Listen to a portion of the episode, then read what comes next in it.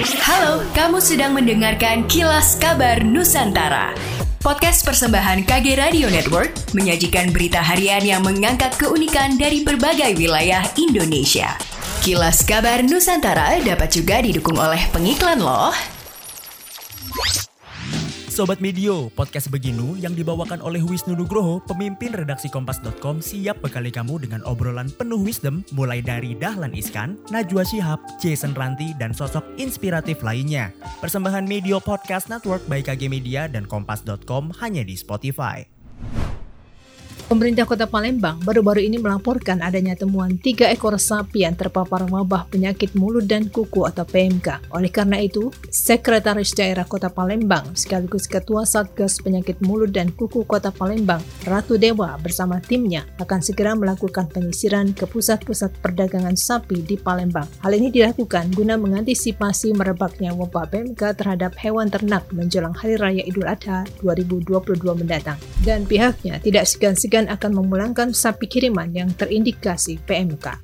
Roy Mewo, Wakil Ketua PMI Provinsi Sulawesi Utara menyayangkan terjadinya polemik pada musyawarah PMI Kota Manado dengan agenda pemilihan ketua dan pengurus untuk periode 2022-2027.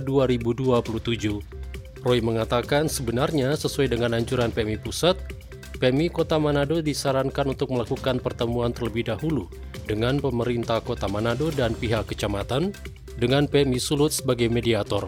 Sayangnya PMI Manado tetap melanjutkan agenda muskot tersebut.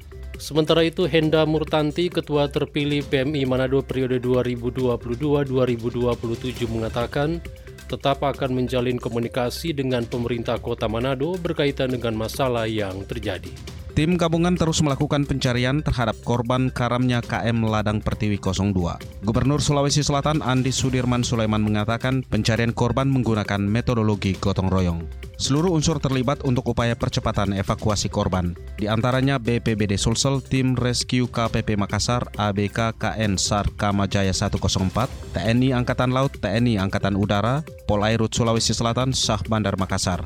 Bahkan keluarga korban serta nelayan setempat juga terlibat dalam tim pencarian. Tidak hanya itu, proses pencarian juga mengerahkan sejumlah armada kapal dari lintas instansi. Sudirman menuturkan kabar terkini empat orang penumpang ditemukan selamat. Mereka dievakuasi di Kota Baru, Banjarmasin, Provinsi Kalimantan Selatan. Sehingga total penumpang yang telah ditemukan selamat hingga 29 Mei 2022 sebanyak 21 orang. Sebelumnya diketahui KM Ladang Pertiwi 02 yang membawa 42 orang penumpang termasuk ABK tenggelam sekitar 10 nautical mil atau NM di perairan Selat Makassar pada Kamis siang 26 Mei 2022. Kepala Basarnas Sulsel Junaidi menjelaskan insiden itu bermula ketika kapal berangkat dari Pelabuhan Rakyat Pautere Makassar Pulau Kalmas, Kabupaten Pangkep. Saat memasuki perairan Selat Makassar, kapal tersebut diduga kehabisan bahan bakar dan menghadapi cuaca buruk. Demikianlah kilas kabar Nusantara pagi ini.